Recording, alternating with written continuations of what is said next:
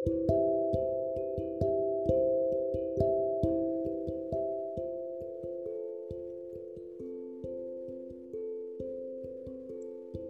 ಇವತ್ತು ಇಪ್ಪತ್ತೆರಡು ಮೇ ಎರಡು ಸಾವಿರದ ಇಪ್ಪತ್ತು ಆವಾಗಲೇ ಪ್ರಾರ್ಥನೆ ಮಾಡಿದ್ದೀವಿ. ಬೆಳಗಿನ ಪಾಠ ಇದು.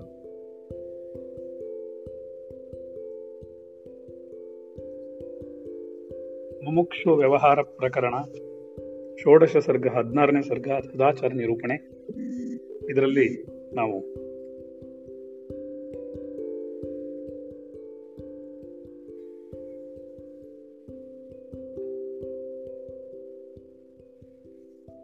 ವಸಿಷ್ಠ ಹೇಳ್ತಾನೆ, ಎಲೆ ಮಹಾಮತಿಯಾದ ರಾಮನೇ, ಸಂಸಾರವನ್ನು ದಾಟುವುದರಲ್ಲಿ ಮನುಷ್ಯರಿಗೆ ಸಜ್ಜನರ ಸಂಘವು ಒಳ್ಳೆಯ ಸಾಧನವು. ಶಮ ವಿಚಾರ, ಸಂತೋಷಗಳಿಗಿಂತ ಹೆಚ್ಚಾಗಿ ಎಲ್ಲ ವಿಧದಲ್ಲೂ ಉಪಕಾರ ಮಾಡುತ್ತೆ. ಸದಾಚಾರ. ಸತ್ ಆಚಾರ. ಅದನ್ನೇ ಸದಾಚಾರ ಅಂತ ಕರೀತಾರೆ. ಸತ್ ಅಂದ್ರೆ ಸತ್ಯವಾದ್ದು. ನಿರಂತರವಾದ್ದು. ಆಚರಣೆ. ನಿರಂತರವಾದ ಆಚರಣೆ ಖಂಡಿತವಾಗ್ಲೂ ಬೇಕು ನಮಗೆ. ನಿರಂತರವಾದ ಆಚರಣೆಯನ್ನು ನಾವು ಮಾಡಬೇಕಾಗುತ್ತೆ. ಆದ್ದರಿಂದ ಸದಾಚಾರಕ್ಕೆ ಬಹಳ ಬೆಲೆ ಕೊಡ್ತಾರೆ. ಸದಾಚಾರ ಅಂದ್ರೆ ಇವಾಗ ಅವರು ನಾಲ್ಕು ದ್ವಾರಪಾಲಕರಿದ್ದಾರೆ ಆತ್ಮನ ಕಡೆಗೆ ಹೋಗಕ್ಕೆ ಅಂತ ಹೇಳಿದ್ರು. ಒಂದು ಶಮ ಇನ್ನೊಂದು ವಿಚಾರ, ಇನ್ನೊಂದು ಸಂತೋಷ. ಆದರೆ ಈ ಮೂರರಲ್ಲಿ ಮೂರಕ್ಕಿಂತ ತುಂಬ ಒಳ್ಳೆ ಸಾಧನ ಯಾವುದು ಅಂತಂದ್ರೆ ಸಜ್ಜನರ ಸಹವಾಸ, ಅಂದ್ರೆ ಗುರುವಿನ ಸಹವಾಸ, ಗುರುಗಳ ಸಹವಾಸ, ಆಧ್ಯಾತ್ಮಿಕ ಚಿಂತಕರ ಸಹವಾಸ, ಸಹವಾಸವೇ ನಿನ್ನನ್ನು ಎಲ್ಲಕ್ಕಿಂತ ಜಾಸ್ತಿಯಾಗಿ ಎಲ್ಲಕ್ಕಿಂತ ಅತ್ಯಧಿಕವಾಗಿ ನಿನ್ನನ್ನು ಪರಮಾತ್ಮನ ಕಡೆ ಕರ್ಕೊಂಡು ಹೋಗೋದು ಅಂದ್ರೆ ಅದೊಂದೇ. ಹಾಗಾಗಿ ನಾವು ಯಾವಾಗಲೂ ಸಜ್ಜನರ ಸಹವಾಸವನ್ನು ಜಾಸ್ತಿ ಮಾಡಬೇಕು. ಅದು ಸ್ವಲ್ಪ ಅಲ್ಪ ಸ್ವಲ್ಪ ಅಲ್ಲ, ಎಲ್ಲಾ ವಿಧದಲ್ಲೂ ಉಪಕಾರ ಮಾಡುತ್ತೆ ಅಂತ ಅವ್ರು ಹೇಳ್ತಾರೆ. ಸಾಧು ಸಂಘವೆಂಬ ಮರದಲ್ಲಿ ಹುಟ್ಟಿರುವ ವಿವೇಕವೆಂಬ ಬಿಳಿಯ ಹೂವನ್ನು ಯಾವ ಮಹಾತ್ಮ ರಚಿಸಿ ರಚಿ ರಕ್ಷಿಸುತ್ತಾರೋ, ಅವರು ಫಲವನ್ನು ಸೌಭಾಗ್ಯವನ್ನು ಪಡೆದೇ ಪಡೆಯುತ್ತಾರೆ. ಸಾಧು ಸಂಘ, ಈ ಸಾಧುಗಳ ಸಂಘ, ಆತ್ಮನ ಸಂಘ, ಗುರುವಿನ ಸಂಘ, ಆತ್ಮವಿಚಾರದ ಸಂಘ, ಎಲ್ಲವನ್ನು ಮಾಡ್ತಾರೆ. ಅಂದ್ರೆ ಅದಕ್ಕಿಂತ ಸೌಭಾಗ್ಯವಾದ ಯಾವುದು ಇಲ್ಲ. ಅದಕ್ಕಿಂತ ಅತ್ಯಧಿಕವಾದಂತಹ ಒಂದು ವಿವೇಕ ಅನ್ನುವಂತಹ ಬಿಳಿ ಹೂವು ಬಿಡುತ್ತದರಲ್ಲಿ, ಅದನ್ನು ಯಾವ ಮಹಾತ್ಮರು ನನಗೆ ಬೇಕು ಅಂತ ರಕ್ಷಿಸಿಟ್ಕೊಳ್ತಾರೋ, ಆ ವಿವೇಕವನ್ನು ಸರಿಯಾಗಿ ಉಪಯೋಗಿಸ್ಕೊಳ್ತಾರೋ, ಅಂತ ಅವರು ಪರಮಾತ್ಮನ ಕಡೆಗೆ ಹೋಗೋಕ್ಕೆ ಸಾಧ್ಯ ಆಗುತ್ತೆ ಅಂತ ಅವರು ಹೇಳ್ತಾ ಇದ್ದಾರೆ. ಆದ್ದರಿಂದ ನಮ್ಮ ಎಚ್ಚರಿಕೆಯನ್ನು ನಾವು ಬಯಸ್ ವಹಿಸ್ಕೋಬೇಕಾಗತ್ತೆ ಎಚ್ಚರಿಕೆಯನ್ನು ವಹಿಸದೆ ನಾವು ಏನು ಮಾಡಿದ್ರು ಸರಿ ಹೋಗೋದಿಲ್ಲ ಅಂತ ಅವರು ಹೇಳ್ತಾ ಇದ್ದಾರೆ. ಹಾಗಾಗಿ ನಾವು ಯಾವುದೇ ರೀತಿಯಾದಂತಹ ಆಲೋಚನೆಗಳಿಗೆ ಬೆಲೆಯನ್ನು ಕೊಡದೆ ಯಾವಾಗಲೂ ಈ ವಿವೇಕ ಅನ್ನೋದನ್ನ ಇಟ್ಕೋಬೇಕು ನಮ್ಮ ಮನಸ್ಸಿನಲ್ಲಿ ಚಿಂತನೆಯಲ್ಲಿ ಸರಿಯಾದಂತಹ ವಿವೇಕವನ್ನು ಇಟ್ಕೊಂಡು ಸರಿಯಾದ ರೀತಿಯಲ್ಲಿ ನಾವು ಬದುಕಲ್ ಕಲ್ದರೆ ಆ ವಿವೇಕ ಅನ್ನೋ ಹೂವು ಸತ್ಸಂಗದಲ್ಲಿ ಯಾವಾಗಲೂ ಇದ್ದಾಗ ಯಾವುದೇ ರೀತಿಯಾದಂತಹ ತೊಂದರೆ ಕೊಡದೆ ನಮಗೆ ಆತ್ಮನ ವಿಚಾರದಲ್ಲಿ ತೊಡಗಿಸುತ್ತೆ, ಬಂದು ಪರಮಾತ್ಮನ ಕಡೆ ಕರ್ಕೊಂಡೋಗುತ್ತೆ ಅಂತ ಅವರು ಹೇಳ್ತಾ ಇದ್ದಾರೆ. ವಿದ್ವಾಂಸರ ಸಂಘವಾದರೆ ಶೂನ್ಯವು ಪೂರ್ಣವಾಗ್ಬಿಡುತ್ತೆ, ನಮಗೇನು ಇಲ್ವೇ ಇಲ್ಲ. ಮರಣವು ಉತ್ಸವವಾಗ್ಬಿಡುತ್ತೆ, ಆಪತ್ತು ಸಂಪತ್ತಾಗ್ಬಿಡುತ್ತೆ. ಗುರುವಿನ ಸಂಘವಿದ್ರೆ ಸಾಧು ಸಂತರ ಸಂಘವಿದ್ರೆ ಸತ್ಸಂಗವನ್ನ ಮಾಡಿದ್ರೆ ನಾವು ಖಂಡಿತವಾಗ್ಲೂ ನಮಗೆ ಎಲ್ಲ ರೀತಿಯಾದಂತಹ ಅನುಕೂಲಗಳು ಬರುತ್ತೆ. ಶೂನ್ಯವಾಗಿರೋದು ಸ್ವಲ್ಪ ಸ್ವಲ್ಪವೇ ಅಂದರೆ ಏನೂ ಇಲ್ಲದಿರುವಂತಹ ಖಾಲಿ ತಲೆ ಕೂಡ ಪೂರ್ಣವಾಗಿಬಿಡುತ್ತೆ. ಮರಣ ಅನ್ನೋದು ಭಯವಿಲ್ಲದೆ ಉತ್ಸವ ಆಗ್ಬಿಡುತ್ತೆ ಆಪತ್ತು ಸಂಪತ್ತಾಗ್ಬಿಡುತ್ತೆ. ನಮ್ಗೆ ಏನ್ ಆಪತ್ತುಗಳೆಲ್ಲ ಬರುತ್ತೋ ಅದೆಲ್ಲ ಸಂಪತ್ತಾಗ್ಬಿಡುತ್ತೆ ನಮಗೆ ಅಂತ ಹೇಳ್ತಾರೆ. ಆಪತ್ತೆಂಬ ಕಮಲಿಗನಿಗೆ ಕಮಲಿನಿಗೆ ಹಿಮವಾಗಿ, ಮೋಹವೆಂಬ ಮಂಜಿಗೆ ಮರುತ ಮಾರುತವಾಗಿ ಸಾಧು ಸಮಾಗಮ, ಸಮಾಗಮವು ಅದ್ವಿತೀಯವಾಗಿ ಮೆರೆಯುತ್ತೆ. ಸಾಧು ಸಂತರು ಆತ್ಮನ ಜೀವಿಗಳು ಆತ್ಮನ ವಿಚಾರ ಮಾಡೋರು, ಇವರೆಲ್ಲರ ಸಂಘ ಏನಾಗುತ್ತಂತಂದ್ರೆ ಆಪತ್ತಿನಿಂದ ಆಪತ್ತೆಂಬ ಕಮಲಿನಿಗೆ ಹಿಮವಾಗುತ್ತೆ. ಮೋಹವೆಂಬ ಮಂಜಿಗೆ ಮಾರುತವಾಗುತ್ತೆ. ಸಾಧು ಸಮಾಗಮವು ಅದ್ವಿತೀಯವಾದಂತಹ ಅದ್ವಿತೀಯವಾಗುವಂತಹ ಮೆರಿಯ ಅದ್ವಿತೀಯವಾಗಿ ಮೆರಿಯುತ್ತೆ. ಸಾಧು ಸಮಾಗಮವು ಬುದ್ಧಿಯನ್ನು ಚೆನ್ನಾಗಿ ವೃದ್ಧಿ ಮಾಡುತ್ತೆ. ಸಾಧು ಸಂಘರ ಆತ್ಮನ ಸಂಘ, ಆತ್ಮವಿಚಾರದ ಸಂಘ, ಆತ್ಮನ ಒಂದು ಅಂದ್ರೆ ಈ ಸಾಧುಗಳ ಸಮಾಗಮ ಚೆನ್ನಾಗಿ ಬುದ್ಧಿಯನ್ನು ವೃದ್ಧಿ ಮಾಡುತ್ತೆ. ಅಜ್ಞಾನವೆಂಬ ಮರವನ್ನು ಕತ್ತರಿಸುತ್ತೆ.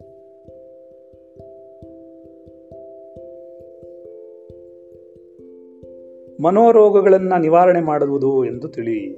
ಬರೀ ಅಷ್ಟು ಮಾತ್ರ ಮಾಡೋದಿಲ್ಲ, ನಮ್ಮಲ್ಲಿ ಏನು ಮನೋರೋಗಗಳಿದೆಯೋ, ವ್ಯಾಮೋಹಗಳಿಂದ ಉಂಟಾಗಿರುವಂತಹ ಅನೇಕ ವಿಧವಾದಂತಹ ಮನೋರೋಗಗಳು ಕೂಡ ಖಂಡಿತವಾಗಿಯೂ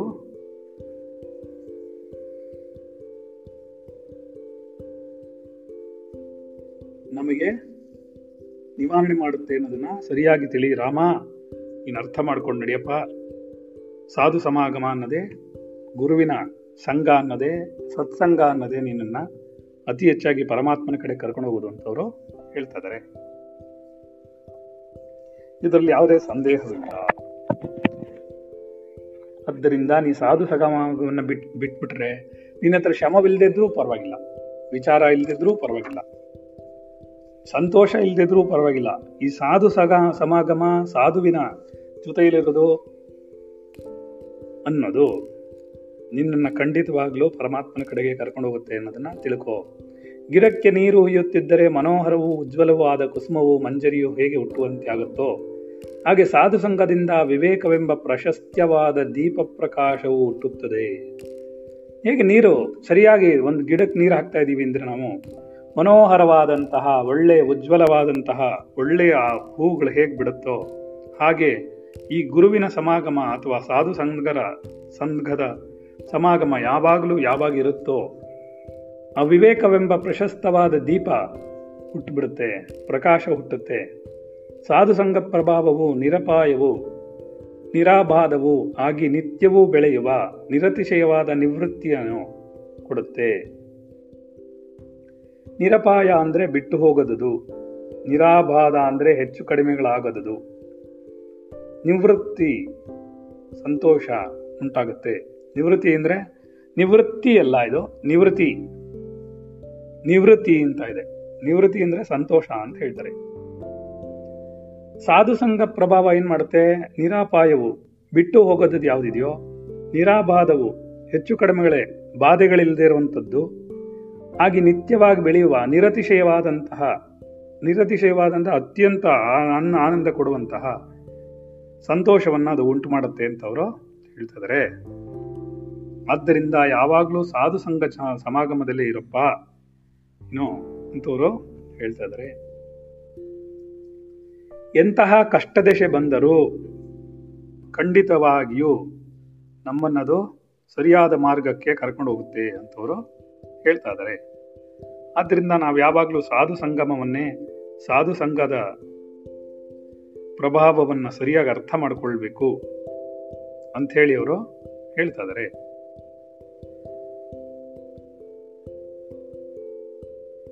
ಅರ್ಥ ಆಯ್ತಾ ಏನರ್ಥ ಆಯ್ತು?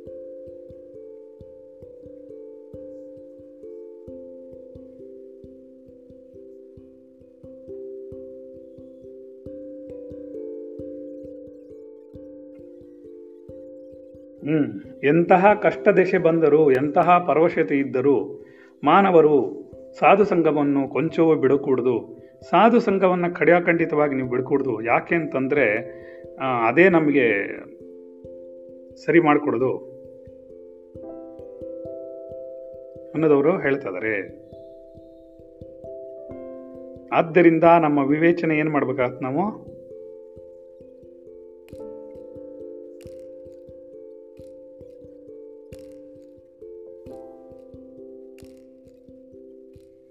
ಸಾಧು ಸಂಘವನ್ನು ಬಿಡಬಾರದು ಅಂತವರು ಹೇಳ್ತಾ ಇದ್ದಾರೆ ಹಾಗಾದ್ರೆ ಏನಾಗುತ್ತೆ ಅಂತ ನೋಡೋಣ. ಸಾಧು ಸಂಘಗಳು ಲೋಕದಲ್ಲಿ ಸನ್ಮಾರ್ಗದ ಬೆಳಕುಗಳು. ಸಾಧು ಸಂಘ ಅನ್ನೋದು ಯಾವಾಗಲೂ ಲೋಕದಲ್ಲಿರುವಂತಹ ಸನ್ಮಾರ್ಗದ ಬೆಳಕುಗಳು. ಅದೆಲ್ಲ ಸಾನ್ ಸಾಧು ಸಮಾಗಮವೇ ನಮಗೆ ತುಂಬ ಮುಖ್ಯವಾಗಿರಬೇಕಾಗಿರುವಂಥದ್ದು. ಅದರಿಂದ ನೀನು ದಯವಿಟ್ಟು ಅರ್ಥ ಮಾಡ್ಕೋ, ಅರ್ಥ ಮಾಡಿಕೊಂಡು ಖಡಾಖಂಡಿತವಾಗಿ ನೀನು ಸಾಧು ಸಂಘದಲ್ಲೇ ಇರು ಅಂತ ಅವನು ಪಾಪ ಹೇಳ್ಕೊಡ್ತದಾನೆ ಯಾರು? ರಾಮ. ಕಲ್ತ್ಕೊಳಪ್ಪ. ರಾಮ, ಅರ್ಥ ಮಾಡ್ಕೊಳಪ್ಪ ಅಂತವರು ಇದ್ದಾರೆ ರೈಟ್ ಓಕೆ ನೋಡೋಣ.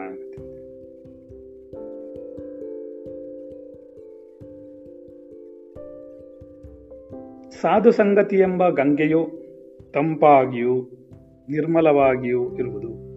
ಅದರಲ್ಲಿ ಮಿಂದವನಿಗೆ ದಾನಗಳಿಂದಾಗಲಿ, ತೀರ್ಥಗಳಿಂದಾಗಲು, ತಪಸ್ಸಿನಿಂದಾಗಲು, ಯಜ್ಞಗಳಿಂದ ಆಗಬೇಕಾದ್ದೇನು?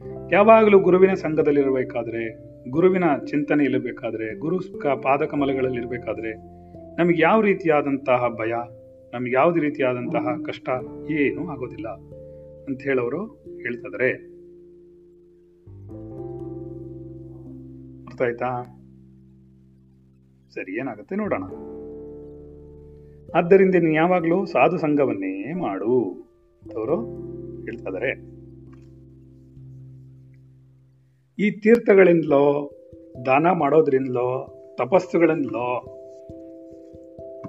ಈ ಒಂದು ಯಜ್ಞಾದಿಗಳಿಂದಲೋ ನಮಗೇನಾಗಬೇಕಿತ್ತು ಅಂತ ಅವ್ರು ಕೇಳ್ತಾ ಇದಾರೆ. ಹೌದಾ? ಹಾಗಾದ್ರೆ ನೋಡೋಣ, ಏನಾಗುತ್ತೆ ಅಂತ.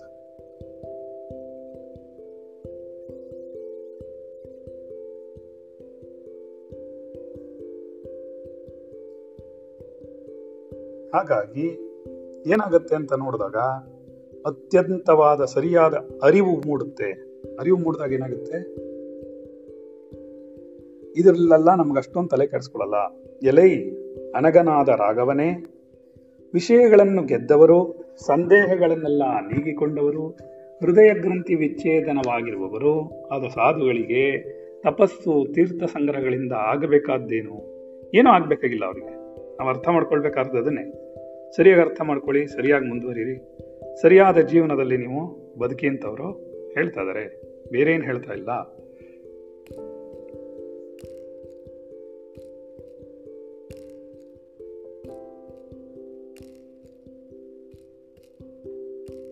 ಸರಿಯಾಗಿ ನಾವು ಅರ್ಥ ಮಾಡ್ಕೊಂಡ್ಬಿಟ್ರೆ ಅದಕ್ಕಿಂತ ದೊಡ್ಡ ವಿಷಯ ಇಲ್ಲೇನಿಲ್ಲ ಅಂತವರು ಹೇಳ್ತಾ ಇದ್ದಾರೆ ವೆರಿ ಗುಡ್ ಆದ್ದರಿಂದ ನಾವು ಅವ್ರನ್ನ ಸರಿಯಾಗಿ ಅರ್ಥ ಮಾಡ್ಕೊಳ್ಳೋಣ ಸರಿಯಾದ ರೀತಿಯಲ್ಲಿ ನಡೆಯೋಣ.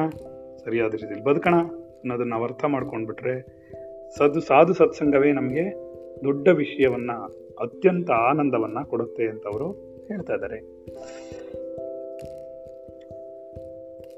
ಯಾರಿಗೊಬ್ಬರಿಗೆ, ಯಾರಂತಹ ಎಂತಹ ಸಾಧುಗಳ ಸಂಘ ಇರಬೇಕು, ವಿಷಯಗಳನ್ನು ಗೆದ್ದವರು, ವಿಷಯಗಳ ಬಗ್ಗೆ ಸಂದೇಹಗಳಿಲ್ಲ, ಎಲ್ಲ ನೀಗಿಕೊಂಡರು, ಅವರ ಹೃದಯ ಗಂತಿ ಆರಾಮಾಗೆ ಇದಾಗಿದೆ, ಆದ್ದರಿಂದ ನಮಗೆ ಅನಂತವಾದ ಆನಂದ ಉಂಟಾಗತ್ತೆ. ಅನ್ನೋದನ್ನ ನಾವು ಅರ್ಥ ಮಾಡಿಕೊಂಡಾಗ ಹೃದಯ ಗ್ರಂಥಿ ವಿಚ್ಛೇದನವಾಗಿರುವರು ಹೃದಯ ಗ್ರಂಥಿ ಯಾರಿಗೆ ವಿಚ್ಛೇದ ವಿಚ್ಛೇದನವಾಗಿದೆಯೋ ಅಂಥವ್ರಿಗೆ ಯಾವಾಗಲೂ ನಾವು ಅರ್ಥ ಮಾಡ್ಕೊಂಡು ಹೊರಡಬೇಕು ಅಂತವರು ಹೇಳ್ತಾ ಇದ್ದಾರೆ. ಇವರನ್ನು ಹುಡ್ಕೋಬೇಕು. ಯಾರನ್ನು ಹುಡ್ಕೊಳ್ಳೋದು? ಯಾರೊಬ್ಬರಿಗೆ ಅಂತಹ ಸಾಧುಗಳಿದ್ದಾರೋ, ತಪಸ್ಸು ತೀರ್ಥಗಳಿಂದ ದೂರವಿರ್ತಾರೋ, ಅತ್ಯಧಿಕವಾದಂತಹ ಆತ್ಮಚಿಂತನೆಯನ್ನ ಪರ್ಫೆಕ್ಟ್ ಆಗಿ ಮಾಡ್ತಿರ್ತಾರೋ ಅಂಥವರಿಗೆ ಅದು ಖಂಡಿತವಾಗಿ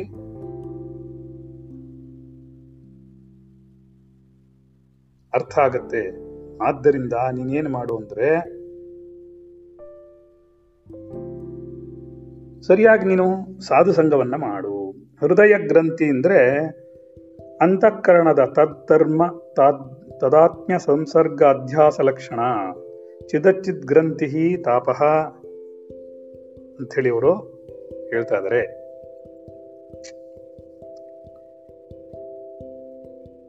ಆತ್ಮವನ್ನು ಅನಾತ್ಮವೆಂದು ಅಂದರೆ ತಾ, ತಾತ್ಪರ್ಯ ಪ್ರಕಾಶ ಇದನ್ನು ಹೇಳ್ತಾರೆ ಏನಂತ ಅಂದರೆ ಈ ರುದ್ರ ಗ್ರಂಥಿ ಅಂತ ಹೇಳ್ತಾರೆ.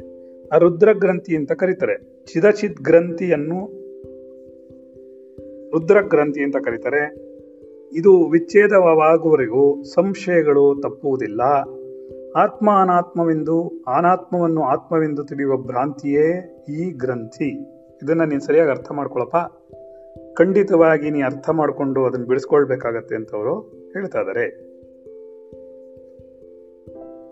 ಹಾಗಾಗಿ ಇದು ಕುರಿತು ಉಪನಿಷತ್ತುಗಳಲ್ಲಿ ಬೇಕಾದ ಹಾಗೆ ಹೇಳಿದೆ. ನಾವು ಹೇಳಿದೀವಿ ಏನಂತ? ಹೃದಯ ಗ್ರಂಥಿ ವಿಭೇದಿನಿ, ರುದ್ರಗ್ರಂಥಿ ವಿಭೇದಿನಿ ಅಂತ ಕೂಡ ನೀವು ಕೇಳಿದಿರ ಆಯ್ತಾ? ಆ ರುದ್ರಗ್ರಂಥಿಯನ್ನು ಯಾರು ಭೇದಿಸ್ಕೊಳ್ತಾರೋ, ಯಾರು ಖಂಡಿತವಾಗಿಯೂ ನಮಗೆ ಅರ್ಥ ಮಾಡ್ಕೋತಾರೋ, ಅವರನ್ನ ನಾವು ಹಿಡ್ಕೋಬೇಕು ಅಂತವರು ಹೇಳ್ತಾ ಇದ್ದಾರೆ.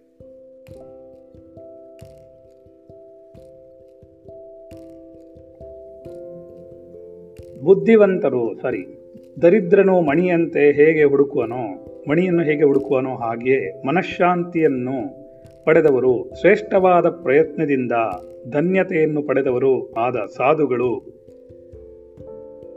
ಪ್ರಯತ್ನವಾಗಿ, ಆ ಸಾಧುಗಳನ್ನು ಪ್ರಯತ್ನಪೂರ್ವಕವಾಗಿ ದರ್ಶಿಸಬೇಕು ನಾವು. ಪ್ರಯತ್ನಪೂರ್ವಕವಾಗಿ ನಾವು ಅವರನ್ನ ದರ್ಶಿಸಬೇಕಾಗತ್ತೆ. ಯಾರನ್ನ ಯಾರನ್ನ ಯಾರು?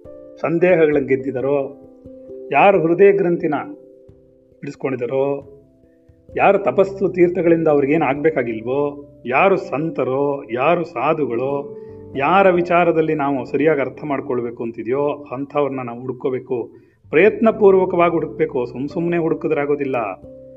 ಅನಾವಶ್ಯಕವಾಗಿ ಏನೋ ಮಾಡ್ತಿದ್ದೀವಿ ಅಂದ್ರೆ ಅದಾಗೋದಿಲ್ಲ. ಖಂಡಿತವಾಗ್ಲೂ ನಾವು ಅವ್ರನ್ನ ಹುಡುಕೊಳ್ಬೇಕು ಅಂತವರು ಹೇಳ್ತಾ ಇದ್ದಾರೆ. ಗೊತ್ತಾಗ್ತಿದ್ಯಾ? ನೋಡುವ, ಮುಂದೆ ಏನಾಗುತ್ತೆ? ದರಿದ್ರನು ಹೇಗೆ ಮಣಿಯನ್ನು ಹುಡುಕ್ತಾ ಕೂತಿರ್ತಾನೋ ಹಾಗೆ ಮನಃಶಾಂತಿಯನ್ನು ಹುಡುಕ್ಬೇಕಾದವರು ಶ್ರೇಷ್ಠವಾದ ಪ್ರಯತ್ನದಿಂದ ಗುರುವಿನ ಸಂಪರ್ಕವನ್ನ ಖಂಡಿತವಾಗ್ಲೂ ಸರಿಯಾಗಿ ಹುಡುಕೋಬೇಕು ಅಂತವರು, ಸಾಧುಗಳನ್ನ ಪ್ರಯತ್ನ ಪಟ್ಟು ದರ್ಶನ ಮಾಡಬೇಕು ಅಂತವರು ಹೇಳ್ತಾ ಇದ್ದಾರೆ ಬುದ್ಧಿವಂತರು ಸತ್ಸಮಾಗವನ್ನು ಸಂಪಾದಿಸ್ತಾರೆ. ಯಾರು ಬುದ್ಧಿವಂತರಾಗಿರ್ತಾರೋ ಈ ರೀತಿಯಾದಂತಹ ಸತ್ಸಂಗವನ್ನು ಅವರು ಸಂಪಾದಿಸ್ಕೋತಾರೆ. ಅವರು ಎಂದೆಂದಿಗೂ ತಲೆ ಕೆಡಿಸ್ಕೊಳ್ಳೋದಿಲ್ಲ.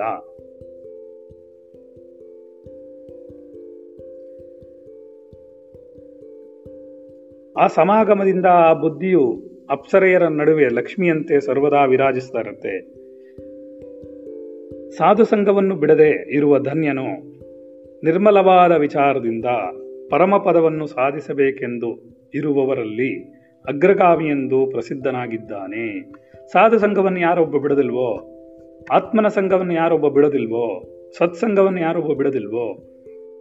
ಅವನು ನಿಧಾನವಾಗಿ ನಿರ್ಮಲವಾದ ವಿಚಾರದಿಂದ ಪರಮಪದ ಅಂದರೆ ಆತ್ಮನನ್ನ ಸಾಧಿಸಬೇಕೆಂದು ಇವರಲ್ಲಿ ಅಗ್ರಗಾಮಿ ಎಂದು ಅದರಲ್ಲಿ ಅವನು ಅಗ್ರಗಣ್ಯನಾಗಿದ್ದಾನೆ ಅಂತ ಕೂಡ ಶಾಸ್ತ್ರಗಳು ಹೇಳುತ್ತೆ. ಅದರಿಂದ ನೀನು ದಯವಿಟ್ಟು ಸತ್ಸಂಗವನ್ನ ದಯವಿಟ್ಟು ಬಿಡಬೇಡ ಅಂತವರು ಹೇಳ್ತಾ ಇದ್ದಾರೆ ದ ಫಸ್ಟ್ ಫೆಲೋ ಅಂತ. ಅಗ್ರ ಅಂದ್ರೆ ಫಸ್ಟ್ ಅಲ್ವಾ? ದಿ ಟಾಪ್ ಮೋಸ್ಟ್ ಫೆಲೋ ಅಗ್ರಗಣ್ಯರು. ಅಗ್ರಗಣ್ಯರವರು, ಅವರೇ ಮೊದಲನೇವರು ಅಂತ ಹೇಳ್ತಾರಲ್ಲ ಅದು. ಸರಿನಾ? ಸರಿ, ಏನಾಗುತ್ತೆ ನೋಡೋಣ.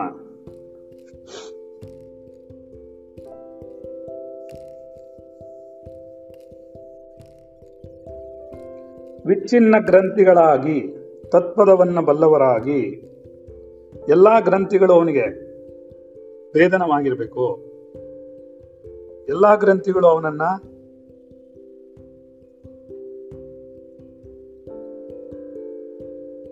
ಬಿಡಿಸ್ಕೊಂಡಿರ್ಬೇಕು. ಎಲ್ಲ ಗ್ರಂಥಿಗಳಿಂದ ಬಿಡಿಸ್ಕೊಂಡಿರ್ಬೇಕು ಅವನು. ತತ್ಪದವರ ಬಲ್ಲವನಾಗಿ, ವಿಚ್ಛಿನ್ನ ಗ್ರಂಥಿಗಳಾಗಿ, ಹೃದಯ ಗ್ರಂಥಿಗಳೆಲ್ಲ ಬಿಡಿಸ್ಕೊಂಡಿರುವಂಥವನು ಅವನಲ್ಲಿರುವಂತಹ ಬ್ರಹ್ಮಗ್ರಂಥಿ ವಿಷ್ಣು ಗ್ರಂಥಿ ರುದ್ರ ಗ್ರಂಥಿಗಳೆಲ್ಲ ಬೇಡಿಸ್ಕೊಂಡಿರೋನು ತತ್ಪದವನ್ನು, ಆತ್ಮನನ್ನು ಬಲ್ಲವನಾಗಿರುವವನನ್ನು ಸರ್ವಸಮ್ಮತವಾಗಿರುವ ಸಾಧುಗಳು ಸರ್ವ ಪ್ರಯತ್ನದಿಂದ ಸಂವೇ, ಸಂಸೇವ್ಯರು. ಅಂತಹ ಒಬ್ಬ ಯಾರಾದರೂ ಇದ್ದಾನೆ ಅಂತಂದ್ರೆ, ಅವನು ಯಾವೆಲ್ಲ ರೀತಿಯಲ್ಲೂ ನಾವು ಅವನ್ನ ಸೇವನೆ ಮಾಡಬೇಕು. ಅಂದ್ರೆ ಅವ ಸೇವೆ ಮಾಡಬೇಕು. ಅವನ ಜೊತೆಯಲ್ಲಿ ಯಾವಾಗಲೂ ನಾವು ಅಂತ ಅವರು ಹೇಳ್ತಾ ಇದ್ದಾರೆ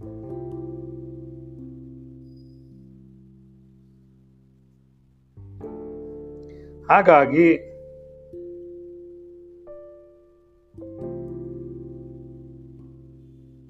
ಸೊ ಹಾಗಾಗಿ ಏನಾಯ್ತು ನಮಗೆ? ಅನಾವಶ್ಯಕವಾದಂತಹ ಚಿಂತನೆಗಳು ಬೇಡ. ಗುರುವಿನ ಸಂಘವನ್ನು, ಆತ್ಮನ ಸಂಘವನ್ನು ಸರಿಯಾಗಿ ಮಾಡಪ್ಪ ನೀನು ಅಂತವರು ಹೇಳ್ತಾ ಇದ್ದಾರೆ. ಇಂಥವನೊಬ್ಬ ಇರಬೇಕು. ಭವಾಂಬೋನಿಧಿನಿಯನ್ನು ದಾಟಲು ಸಹಾಯ ಮಾಡ್ತಾರೆ ಅವರು. ಭವಾಂಬೋಧಿ, ಬೋನಿಧಿ, ಭಾವಾಂಬೋನಿಧಿ ಅಂತಂದ್ರೆ ಈ ಸಂಸಾರದ ಸಾಗರ ಅಂತ ಅರ್ಥ. ಭವ ಅಂದರೆ ಸಾ, ಇದು, ಸಂಸಾರ. ಅಂಬೋಧಿ ಅಂದರೆ ಸಮುದ್ರ, ಸಾಗರ. ಈ ಭವರೋಗ ಅನ್ನುವಂತಹ ಸಾಗರವನ್ನು ದಾಟೋದಕ್ಕೆ ಸುಲಭವಾಗತ್ತೆ ಅಂತ ಅವರು ಹೇಳ್ತಾ ಇದ್ದಾರೆ ಸರಿನಾ?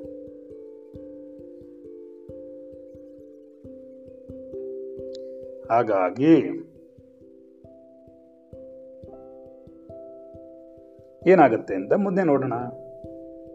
ಸರಿ. ನರಕಾಗ್ನಿಯನ್ನು ಆರಿಸುವ, ಮೋಡಗಳಂತಿರುವ, ಸಾಧುಗಳನ್ನು ಯಾರು ತಿರಸ್ಕಾರದಿಂದ ನೋಡುವರೋ ಅವರು ನರಕಾಗ್ನಿಗೆ ಒಣಕಟ್ಟಿಗೆಗಳಾಗುವರು.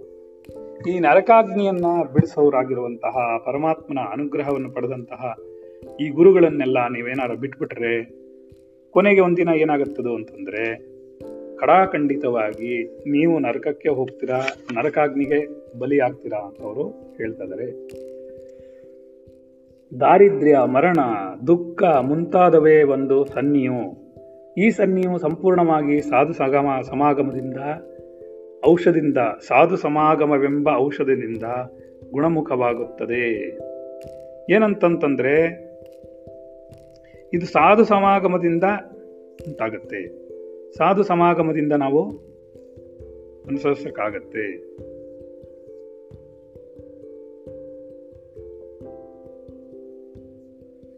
ಅಲ್ವಾ ನೋಡೋಣ.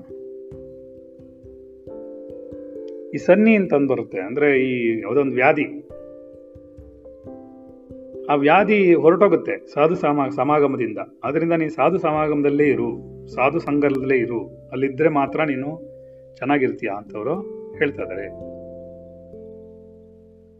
ಸರಿ, ನೋಡುವ ಏನಾಗುತ್ತೆ ಸಂತೋಷ, ಸಾಧು ಸಂಘ, ವಿಚಾರ, ಶಮ ಎಂಬ ಈ ನಾಲ್ಕೇ ಮನುಷ್ಯರಿಗೆ ಸಂಸಾರ ಸಾಗವನ್ನು ಸಾಗರವನ್ನು ದಾಟಿಸುವುದಕ್ಕೆ ಉಪಾಯಗಳು. ನೀನೇನಾದರೂ ಹೇಳೋ, ಈ ಸಂಸಾರ ಸಾಗರ ದಾಟಬೇಕು ಅಂತಂದರೆ, ಈ ಸಾಧು ಸಂಘ, ಸಂತೋಷ, ವಿಚಾರ ಮತ್ತು ಶಮ ಈ ನಾಲ್ಕೆ ದಮಾನೂ ಇಲ್ಲ. ಅವ್ರು ತುಂಬ ಚೆನ್ನಾಗಿ ಹೇಳ್ತಾರೆ ನೋಡಿ. ಏನಂತಂದ್ರೆ, ದಮ ಅಂದ್ರೆ ಏನು? ದಮ ಅಂದ್ರೆ, ಯಾರು ಹೇಳ್ತೀರಾ?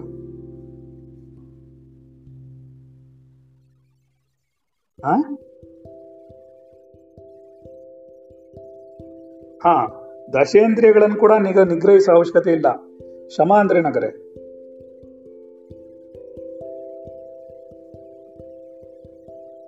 ಶಮ ಅನ್ನೋದು ಕೂಡ ಶಮ ಅನ್ನೋದೇನು? ಗೊತ್ತಾಗ್ಲಿ ಯಾರಿಗೂ? ಏನು? ಹ್ಮ್. ಹ್ಮ್. ಯಾವುದು ಗೋಲ್ಕ ಇಲ್ಲ ಅಲ್ಲಿ. ದಶೇಂದ್ರಿಗಳಿಗೆ ಹೇಳಿರೋದು, ಗೋಲ್ಕವನ್ನು ಸ್ಥಾಪಿಸಿ ಅಂತ ಹೇಳಿ. ಹೊರಗಿನ ವಸ್ತುಗಳ ಚಿಂತನೆಯನ್ನು ಮಾಡ್ತಿರುವಂತಹ ಮನಸ್ಸನ್ನ ಒಳಗೆಳೆದು ಪರಮಾತ್ಮನ ಕಡೆಗೆ ತಿರುಗಿಸೋದೇ ನಿಜವಾದ ಶಮ ಕರೆಕ್ಟಾ? ಆ ಶಮ ಮಾಡಿದ್ರೆ ಸಾಕು. ಹೊರಗಡೆಯಿಂದ ವಸ್ತುಗಳನ್ನು ತೆಗೆದು ತೆಗೆದು ತೆಗೆದು, ಆ ಚಿಂತನೆಯನ್ನು ತೆಗೆದು ಒಳಗಿಡೋದನ್ನೇ ದೊಡ್ಡ ವಿಷಯ. ಸರಿಯಾಗಿ ಅರ್ಥ ಮಾಡ್ಕೋಬೇಕು ಅದನ್ನ ಅಂತವರು ಹೇಳ್ತಾ ಇದಾರೆ. ಯಾರು ಹೇಳ್ತಾ ಇದಾರೆ? ವಸಿಷ್ಠರು ರಾಮನಿಗೆ ಹೇಳ್ತಾರೆ, ಇದಕ್ಕಿಂತ ದೊಡ್ಡ ಶ್ರೇಷ್ಠ ಗತಿ ಇಲ್ಲ. ಹಾಗಾದರೆ ಶಮ ಅನ್ನೋದು ಗೊತ್ತಾಯ್ತು ನಿಮಗೆ. ನೆಕ್ಸ್ಟು ಸಂತೋಷ. ಯಾವಾಗಲೂ ಸಂತೋಷವಾಗಿರೋದು ಗುರುವಿನ ಜೊತೆಲಿ ಇರೋದು ಸಾಧು ಸಂಘ ವಿಚಾರ. ಇದು ನಾಲ್ಕೇ ನಿನ್ನನ್ನು ಸಂಸಾರ ಸಾಗರದಿಂದ ದಾಟಿಸುತ್ತೆ ಬೇರೆ ಯಾವುದು ದಾಟ್ಸೋಕ್ಕೆ ಸಾಧ್ಯನೇ ಇಲ್ಲ ಅಂತವರು ಹೇಳ್ತಾ ಇದ್ದಾರೆ ಆದ್ದರಿಂದ ನಾವು ಯಾವುದೇ ರೀತಿಯಾದಂತಹ ಚಿಂತನೆಯನ್ನು ಮಾಡದೆ, ಸಾಧು ಸತ್ಸಂಗದಿಂದಲೂ, ಗುರುವಿನ ಅನುಗ್ರಹದಿಂದಲೂ ನಮ್ಮ ಜೀವನವನ್ನು ನಾವು ಮಾಡ್ಬೋದು ಅಂತವರು ಹೇಳ್ತಾ ಇದ್ದಾರೆ ಆದ್ದರಿಂದ ಎಚ್ಚರಿಕೆ ವಹಿಸಿ ಸಂತೋಷವೇ ಅತ್ಯಂತವಾದ ಲಾಭವು ಸತ್ಸಂಗವೇ ಶ್ರೇಷ್ಠವಾದ ಗತಿಯು ವಿಚಾರವದೇ ಉತ್ಕೃಷ್ಟವಾದ ಜ್ಞಾನವು ಶಮವೇ ಉತ್ತಮವಾದ ಸುಖವು ಅನ್ನೋದನ್ನ ನಾವು ಅರ್ಥ ಮಾಡಿಕೊಂಡ್ರೆ ಬಹಳ ಚೆನ್ನಾಗಿರುತ್ತೆ ಅಂತವರು ಹೇಳ್ತಾ ಇದ್ದಾರೆ ಏನು ಹೇಳ್ತಿದ್ದಾರೆ ఏం చెప్తా ఉన్నారు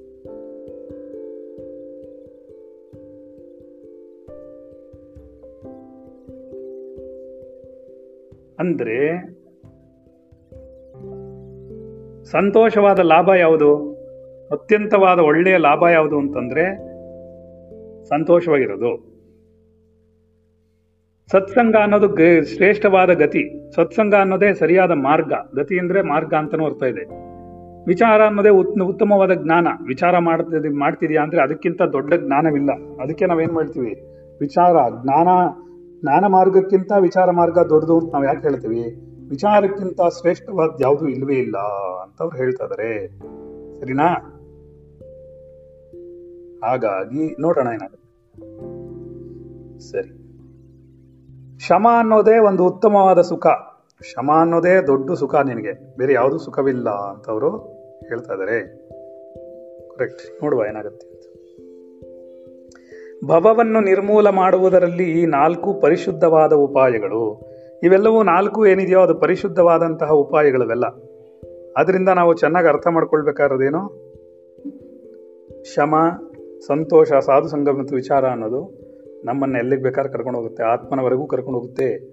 ಇವುಗಳನ್ನು ಯಾರು ಅಭ್ಯಾಸ ಮಾಡ್ತಾರೋ ಅವರು ಭವಸಾ ಸಮುದ್ರವನ್ನು ದಾಟ್ತಾರೆ. ಈ ಭವಸಾಗರ ಅನ್ನೋದನ್ನು ಅವರು ದಾಟಿಬಿಡ್ತಾರೆ ಅಂತವರು ಹೇಳ್ತಾ ಇದ್ದಾರೆ ಆದ್ದರಿಂದ ಸರಿಯಾದ ರೀತಿಯಲ್ಲಿ ಅರ್ಥ ಮಾಡ್ಕೊಳ್ಳಿ, ಸರಿಯಾದ ರೀತಿಯಲ್ಲಿ ಹೋಗಿ ಅಂತ ಹೇಳ್ತದೆ. ಎಲೆ ಬುದ್ಧಿವಂತರಲ್ಲಿ ಅಗ್ರಗಣ್ಯನೇ, ಇವುಗಳಲ್ಲಿ ಶುಭ ಫಲಗಳುಳ್ಳ ಯಾವುದಾದರೂ ಒಂದನ್ನು ಅಭ್ಯಾಸ ಮಾಡಿದರೂ ಕೂಡ ನಾಲ್ಕು ಅಭ್ಯಾಸವಾದಂತೆಯೇ ಸರಿ. ಯಾವುದಾದ್ರೂ ಒಂದು ಮಾಡಪ್ಪ, ವಿಚಾರ ಮಾಡ್ತೀಯಾ, ಸಂತೋಷ. ಕ್ಷಮ ಮಾಡ್ತೀಯಾ, ಸಂತೋಷ. ಸಾಧು ಸಂಘ ಮಾಡ್ತೀಯಾ, ಸಂತೋಷ. ಇಲ್ಲ, ಸಂತೋಷವಾಗಿರ್ತೀಯ, ಅದೇ ದೊಡ್ಡ ವಿಷಯ. ಏನೇ ಆಗಲಿ, ನೀನು ಯಾವುದನ್ನು ಒಂದನ್ನು ಹಿಡ್ಕೊಂಡ್ಬಿಟ್ರು, ಒಂದಲ್ಲ ಒಂದು ದಿನ ಎಲ್ಲವೂ ನಮ್ಮನ್ನು ಕ್ಲೀನಾಗಿ ಆಚೆ ತಂದುಬಿಡುತ್ತೆ ಅಂತವರು ಹೇಳ್ತಾ ಇದ್ದಾರೆ. ಆದ್ದರಿಂದ ಸರಿಯಾದ ಅರ್ಥವನ್ನು ಮಾಡಿಕೊಂಡು ಸರಿಯಾದ ಮಾರ್ಗದಲ್ಲಿ ಬದುಕಿ ಅಂತವರು ಹೇಳ್ಕೊಡ್ತಾ ಇದ್ದಾರೆ ನೋಡುವ ಏನಾಗುತ್ತೆ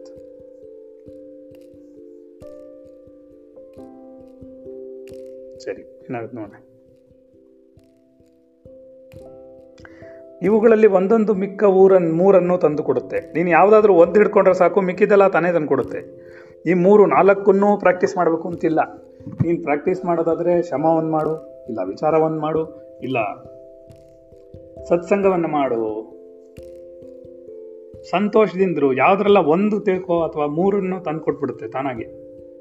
ಆದ್ದರಿಂದ ಒಂದನ್ನಾದರೂ ಪ್ರಯತ್ನದಿಂದ ಪ್ರಯತ್ನಪೂರ್ವಕವಾಗಿ ನಾವು ಅದನ್ನು ಕಡೆ ಹಿಡಿಬೇಕಾಗತ್ತೆ, ಪ್ರಯತ್ನಪೂರ್ವಕವಾಗಿ ನಾವು ಇದನ್ನು ನೋಡಿಕೊಂಡು ಮಾಡ್ಕೊಳ್ಬೇಕಾಗತ್ತೆ ಅಂತವರು ಹೇಳ್ತಾ ಇದ್ದಾರೆ ಆದ್ದರಿಂದ ಸರಿಯಾದ ಅರ್ಥವನ್ನು ಮಾಡ್ಕೊಂಡು ಬಿಟ್ರೆ ನಾವು ಆರಾಮಾಗಿರ್ತೀವಿ ಅಂತ ಹೇಳ್ತಾ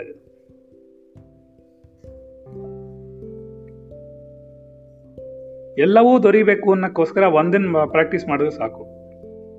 ಒಂದೇ ಒಂದನ್ನು ಪ್ರಾಕ್ಟೀಸ್ ಮಾಡಿ ಎಲ್ಲವೂ ದೊರೆಯುತ್ತೆ. ಎಲ್ಲವೂ ತಾನಾಗೆ ಬಂದು ನಿಂತ್ಕೊಳ್ಳುತ್ತೆ ಅಂತ ಅವರು ಹೇಳ್ತಾ ಇದ್ದಾರೆ ಇದರಲ್ಲಿ ಯಾವುದೇ ಸಂದೇಹವಿಲ್ಲ. ಶಮದಿಂದ ನಿರ್ಮಲವಾಗಿರುವ ಅಂತಃಕರಳವುಳ್ಳವನಾಗಿ ಸಮುದ್ರದಲ್ಲಿ ದೊಡ್ಡ ಹಡಗುಗಳು ಹೇಗೋ ಹಾಗೆ ಸುಲಭವಾಗಿ ಸತ್ಸಂಗ, ಸಂತೋಷ, ಸುವಿಚಾರಗಳು ಪ್ರವರ್ತಿಸುತ್ತೆ. ಯಾರೊಬ್ಬ ಶವನ ಶಮದಿಂದ ನಿರ್ಮಲವಾಗಿರ್ತಾನೋ ಅವನಿಗೇನಾಗುತ್ತೆ? ಸಮುದ್ರದಲ್ಲಿ ದೊಡ್ಡ ದೊಡ್ಡ ಹಡಗರು ಎಷ್ಟು ಸುಲಭವಾಗಿ ಮುಂದಕ್ಕೆ ಹೋಗುತ್ತೋ ಹಾಗೆ ಸತ್ಸಂಗ, ಸಂತೋಷ ಎಲ್ಲವೂ, ಸುವಿಚಾರಗಳೆಲ್ಲವೂ ಪ್ರವರ್ತಿಸ್ತಾ ಆರಾಮಾಗಿ ನಡ್ಕೊಂಡು ಬರುತ್ತೆ ನಮ್ಮ ಜೊತೆಗೆ ಬಂದ್ಬಿಡುತ್ತೆ ಅಂತ ಅವರು ಹೇಳ್ತಾ ಇದ್ದಾರೆ ಹಾಗಾಗಿ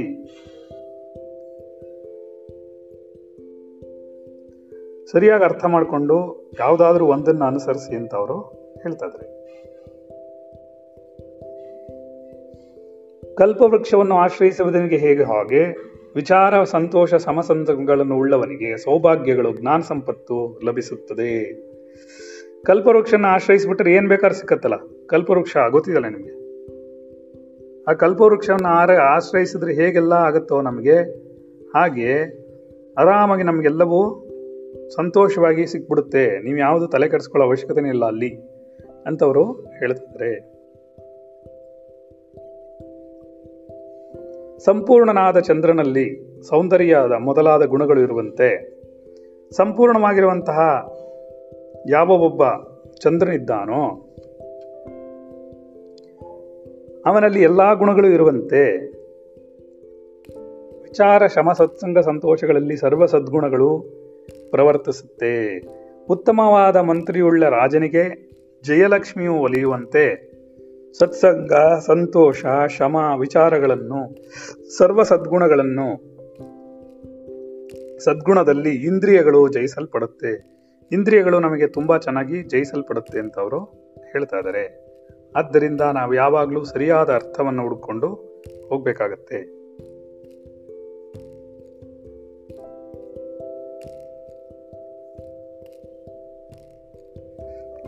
ಹಾಗಾಗಿ ನಾವು ನೋಡೋಣ ಏನು ಮಾಡಬಹುದು ಅಂತ. ಸರಿ.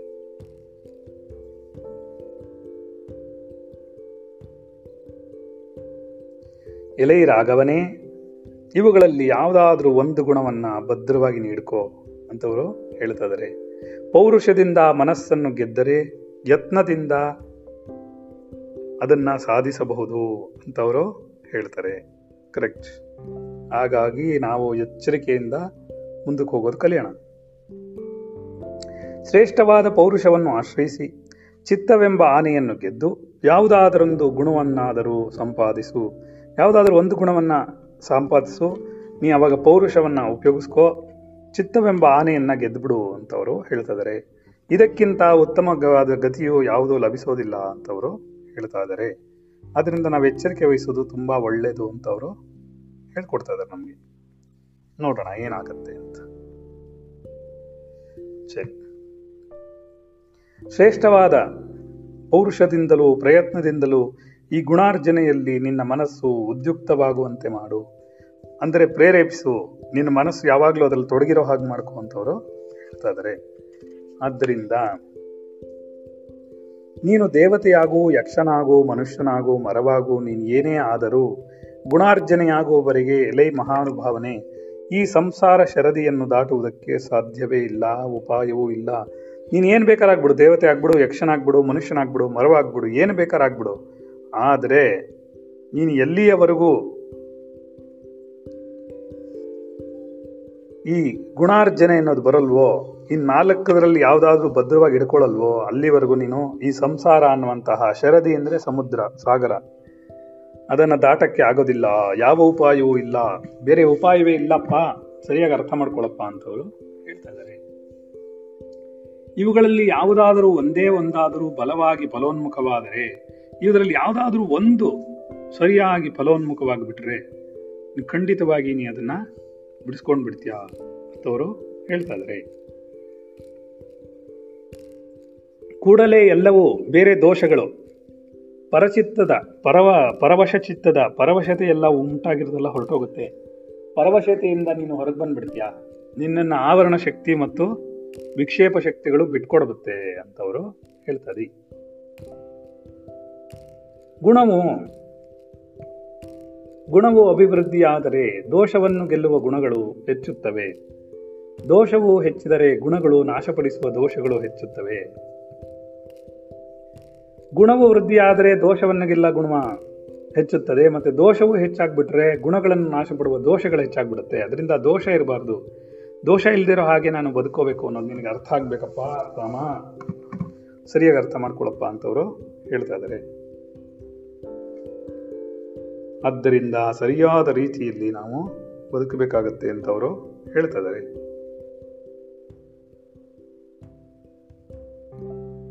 ಏನಾಗುತ್ತೆ ಅಂತ ನೋಡೋಣ.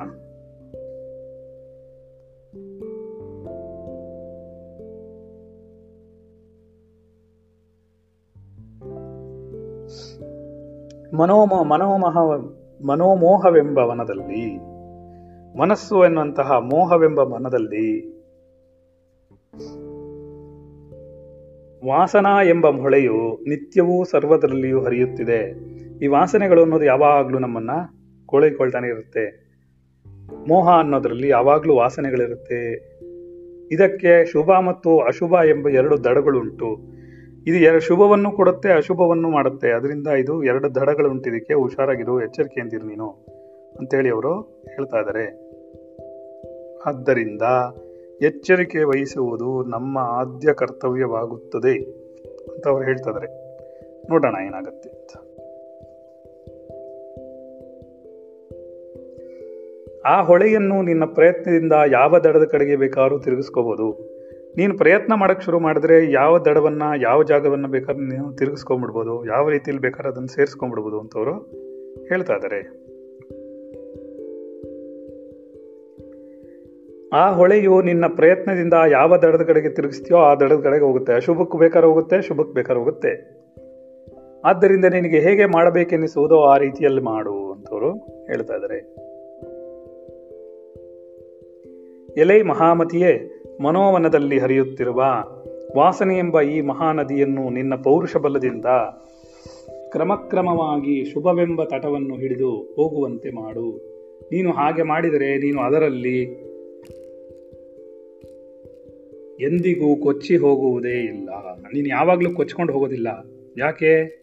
ನೀನು ಶುಭವೆಂಬ ತಟವನ್ನು, ಅಂದರೆ ನೀನು ಆ ಬೋಟು, ಆ ನದಿ ದೋಣಿಯಲ್ಲಿ ನೀನು ಯಾವತ್ತೂ ಅಶುಭದ ಕಡೆಗೆ ಹೋಗೋದಿಲ್ಲ, ಯಾವತ್ತೂ ಕೊಚ್ಕೊಂಡು ಹೋಗೋದಿಲ್ಲ. ಯಾಕೆ ಅಂತಂತಂದರೆ ನೀನು ಶುದ್ಧವಾದ ಚಿಂತನೆ ಉಳ್ಳವನಾಗ್ಬಿಡ್ತೀಯ ಅಂತವರು ಹೇಳ್ತಾ ಇದ್ದಾರೆ ಶುಭದಲ್ಲಿ ಬಂದಾಗ ಶುಭದ ದಡವನ್ನು ಸೇರ್ಕೊಂಡ್ಬಿಡ್ತೀಯ? ಅಶುಭವು ನಿನ್ನ ಅಂಟೋದಿಲ್ಲ ಅಂತವರು ಹೇಳ್ತಾ ಇದ್ದಾರೆ ಹಾಗಾದ್ರೆ ಏನಾಗುತ್ತೆ ಅಂತ ನೋಡೋಣ. ಸರಿ. ಇತ್ಯೇಷ ಶ್ರೀ ವಾಸಿಷ್ಠ ರಾಮಾಯಣೆ. ವಾಲ್ಮೀಕಿಯ ಮುಮುಕ್ಷು ವ್ಯವಹಾರ ಪ್ರಕರಣ ಸದಾಚಾರ ನಿರೂಪಣಂ. ಯಾವಾಗಲೂ ಸತ್ಸಂಗ ಮತ್ತು ಸದಾಚಾರದಲ್ಲಿರು ಅಂತ ಹೇಳೋದನ್ನ ನಿರೂಪಣೆ ಮಾಡಿದ್ದಾರೆ ಇಲ್ಲಿಗೆ. ಇದು ಹದಿನಾರನೇ ಸರ್ಗವಾಗಿದೆ. ಅದು ಮುಗಿದಿದೆ ಅಂತವರು ಅವರು ಇದ್ದಾರೆ ಹದಿನೇಳನೇ ಸರ್ಗಕ್ಕೆ ಹೋಗೋಣ. ಎಷ್ಟಾಗತ್ತೆ ಅಷ್ಟು ಓದೋಣ. ಯಾಕೆಂದ್ರೆ ಮಧ್ಯದಲ್ಲಿ ನಿಂತ್ಕೊಳ್ಳುತ್ತದು ಅನ್ಸುತ್ತೆ. ಜಾಸ್ತಿ ಇದೆ. ಸಪ್ತದಶ ಸರ್ಗ ಹದಿನೇಳನೇ ಸರ್ಗ, ಗ್ರಂಥ ಸಂಖ್ಯಾದಿ ನಿರೂಪಣೆ. ನೋಡೋಣ ಅದನ್ನು ಹೇಳ್ತಾರೆ ಅಂತ. ಏನು ಹೇಳ್ತಾರೆ? ಎಲೆ ರಾಘವ, ಯಾವ ಮಹಾತ್ಮನು ಹೀಗೆ ತನ್ನೊಳಗೆ ವಿವೇಕವನ್ನು ಸಂಪಾದಿಸಿಕೊಂಡಿರುವನು? ಅವನು ರಾಜನೀತಿಯನ್ನು ಕೇಳುವುದಕ್ಕೆ ರಾಜನೇ ಅರ್ಹ, ಅರ್ಹನಾಗಿರುವಂತೆ. ಜ್ಞಾನಶಾಸ್ತ್ರ ವಾಕುಗಳಲ್ಲಿ ಕೇಳಲು ಅರ್ಹನಾಗಿರ್ತಾನೆ ನೀನು ಯಾವಾಗಲೂ ಅರ್ಥ ಮಾಡ್ಕೋ. ಏನು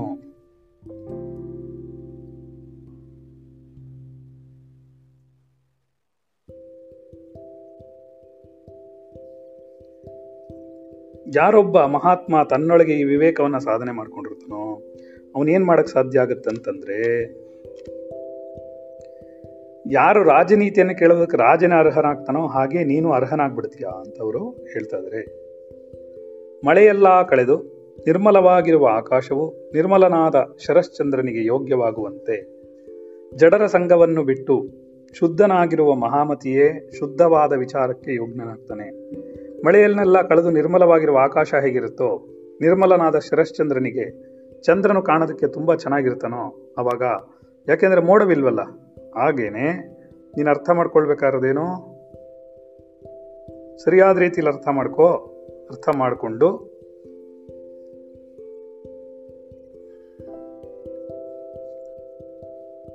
ನೀನು ಕೂಡ ಶುದ್ಧ ಮಹಾಮತಿಯಾಗು.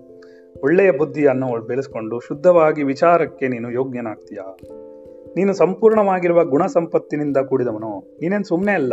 ಒಳ್ಳೆಯ ಸಂಪತ್ತಿದೆ ಅಂದ್ರೆ ಗುಣ ಅನ್ನೋ ಸಂಪತ್ತು ನಿನ್ನತ್ತಿದೆ ಅದಕ್ಕೆ ನೀನು ಅದರಿಂದ ಮನಸ್ಸಿನ ಮೋಹವನ್ನು ಕಳೆಯುವ ಈ ವಚನವನ್ನು ನಾನು ಹೇಳ್ತೇನೆ ಕೇಳು.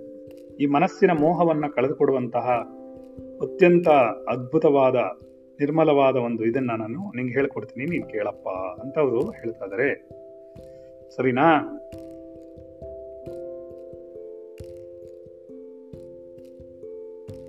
ಓಕೆ, ಏನಾಗುತ್ತೆ ನೋಡೋಣ.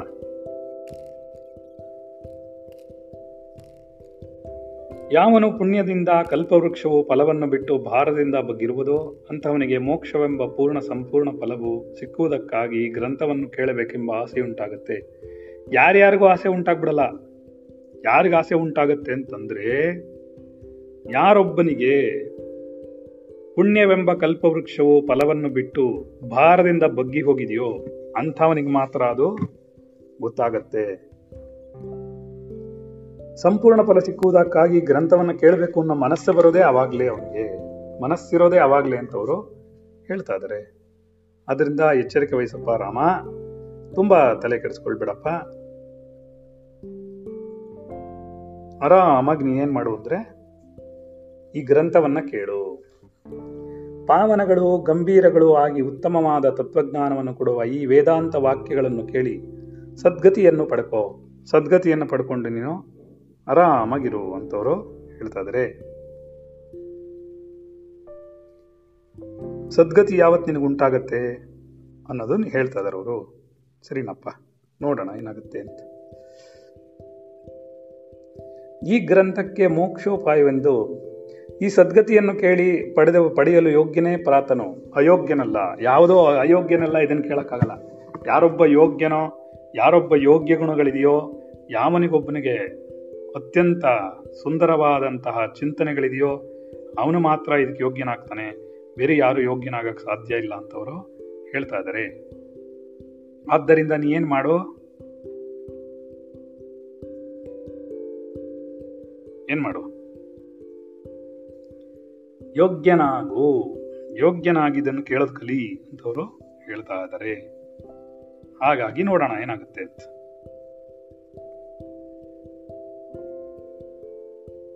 ಈ ಗ್ರಂಥಕ್ಕೆ ಮೋಕ್ಷೋಪಾಯವೆಂದು ಹೆಸರು.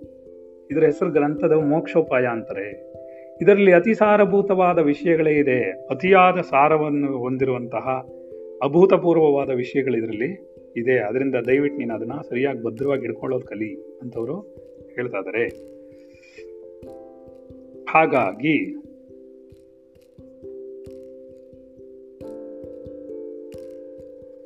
ನಾವೇನು ಅರ್ಥ ಮಾಡ್ಕೊಳ್ಬೇಕಾಗಾದ್ರೆ ಅಂದ್ರೆ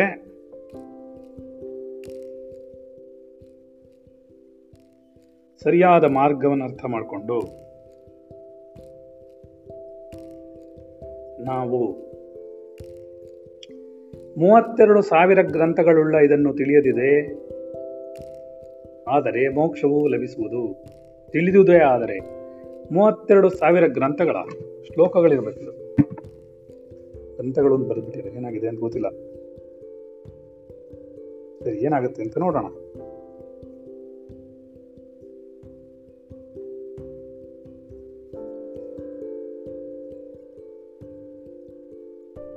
ದೀಪ ಉರಿಯುತ್ತಿರುವಾಗ ಎಚ್ಚರನಾದವನಿಗೆ ಅವನಿಚ್ಛೆ ಇಲ್ಲದಿದ್ದರೂ ಕಣ್ಣು ನೋಡುವಂತೆ, ಅದನ್ನು ತಿಳಿಯದವನಿಗೆ ಅವನಿಚ್ಛೆ ಇಲ್ಲದೆ ಮೋಕ್ಷವಾಗುತ್ತೆ. ಇದನ್ನು ಕೇಳ್ತಾ ಹೋದರೆ ಅವನಿಗೆ ಇಚ್ಛೆ ಇಲ್ಲದೆ ಇದ್ರು ಸರಿ, ಇಚ್ಛೆ ಇದ್ರು ಸರಿ, ಅವನಿಗೆ ಏನೇ ಆಗ್ತಿದ್ರು ಸರಿ, ಕಣ್ಣೇ ಮುಚ್ಕೊಂಡು ಕೇಳ್ತಾ ಇದ್ರು ಸರಿ, ಅವನ್ ಕಣ್ಣೇ ಮುಚ್ಕೊಂಡು ಕೇಳ್ತಾ ಇದ್ರು ಸರಿ ಅವನಿಗೆ ಮೋಕ್ಷ ಉಂಟಾಗುತ್ತೆ ಅಂತ ಅವರು ತುಂಬಾ ಚೆನ್ನಾಗಿ ಹೇಳ್ತಾರೆ. ಇದರಿಂದ ಎಲ್ಲರೂ ಕಣ್ಣು ಮುಚ್ಕೊಂಡು ನಿದ್ದೆ ಮಾಡ್ಕೊಂಡು ಕೇಳಬೇಡಿ. ಹಾಗಂತ ಅಲ್ಲ ಅರ್ಥ ಅದಕ್ಕೆ. ಏನೋ? ಸರಿನಾ? ಹಾಗಂತ ಅರ್ಥನ. ಹೌದಾ? ಏನಂತ? ಕಣ್ಣು ಮುಚ್ಕೊಂಡು ಕೇಳೋದಲ್ಲ, ಕಿವಿ ಕಿವಿ ತೆಕ್ಕೊಂಡು ಕೇಳಬೇಕು, ಕಣ್ಣು ಮುಚ್ಕೊಂಡಿದ್ರು ಹೌದಲ್ವ? ಮತ್ತೆ ಅದನ್ನ ಅರ್ಥ ಮಾಡ್ಕೋಬೇಕಲ್ಲ.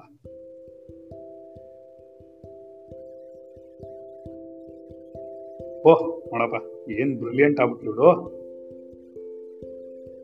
ನೋಡುವ ಏನಾಗುತ್ತೆ ಅಂತ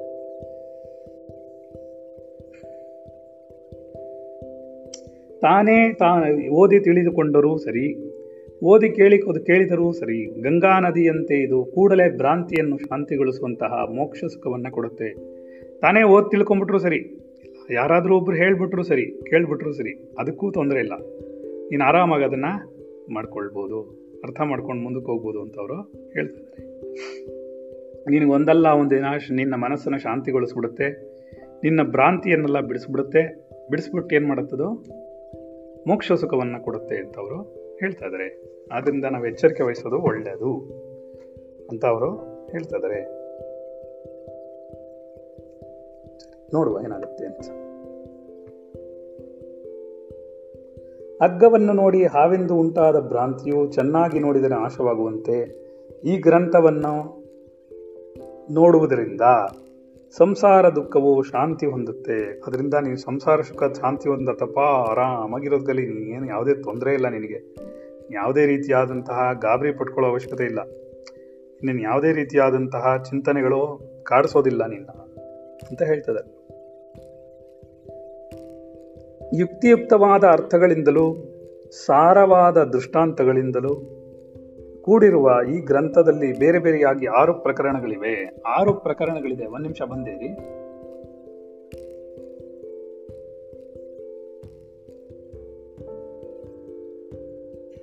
ಸರಿ.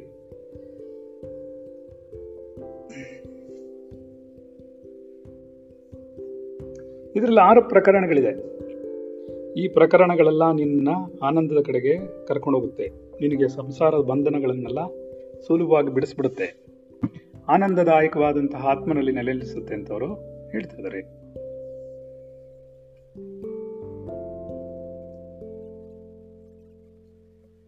ಮೊದಲನೆಯದು ವೈರಾಗ್ಯ ಪ್ರಕರಣ. ಮೊದಲನೇದು ಏನಂತಂದ್ರೆ ಇದನ್ನ ಕೇಳಿದ್ರೆ ನಿಮ್ಗೇನಾಗುತ್ತೆ ಅಂತಂದ್ರೆ, ನೀರೆರೆದರೆ ಮಹಾತರುವು ವರ್ಧಿಸುವಂತೆ ವೈರಾಗ್ಯವು ವೃದ್ಧಿಸುತ್ತದೆ ವೈರಾಗ್ಯ ಪ್ರಕರಣವನ್ನು ಹೇಳೋದು ನೀನೇನಾದ್ರು ಕೇಳಿದ್ರೆ ನಿನಗೆ ವೈರಾಗ್ಯ ವೃದ್ಧಿಸುತ್ತೆ. ಯಾರಿಗಾರ ವೃದ್ಧಿಸಿದ್ಯಾ? ಎಲ್ಲ ಕೇಳ್ಬಿಟ್ರು. ವೈರಾಗ್ಯ ಪ್ರಣಾಮ ಮುಗಿದೋಯ್ತು. ಆದರೂ ಯಾರಿಗೂ ವೈರಾಗ್ಯ ಮಾತ್ರ ಬರಲಿಲ್ಲ. ಅಯ್ಯಯ್ಯೋ. ತತ್ವವನ್ನು ನಿರೂಪಿಸುವ ಈ ಗ್ರಂಥವು ಉಪೋದ್ಘಾತದೊಡನೆ ಸೇರಿ ಒಂದೂವರೆ ಸಾವಿರ ಗ್ರಂಥವು. ಓಹೋ, ಇದು ಗ್ರಂಥನೇ ಹೇಳ್ತಾರೆ ಅವರು. ಸರಿ ಬಿಡು. ಇದನ್ನು ಮನಸ್ಸಿನಲ್ಲಿ ಚೆನ್ನಾಗಿ ವಿಚಾರ ಮಾಡಿದರೆ ಚೆನ್ನಾಗಿ ತೊಳೆದ ಮಣಿಯಲ್ಲಿ ಪ್ರಕಾಶವು ಪ್ರಕಾಶಿಸುವಂತೆ ಶುದ್ಧತ್ವವು ಬರುತ್ತೆ. ಯಾವಾಗ ನೀನು ಅತ್ಯಂತ ಚೆನ್ನಾಗಿ ಇದನ್ನೆಲ್ಲ ನೀನು ಅಂದರೆ ಗ್ರ, ಒಂದು ವೈರಾಗ್ಯ ಪ್ರಕರಣವನ್ನು ತಿಳ್ಕೊಂಡ್ರೆ ಸಾಕು. ನಿನ್ನಲ್ಲಿ ವೈರಾಗ್ಯ ತಾನೇ ತಾನಾಗಿ ಬರುತ್ತೆ ಅಂತ ಅವರು ಹೇಳ್ತಾ ಇದ್ದಾರೆ. ಹಾಗಾಗಿ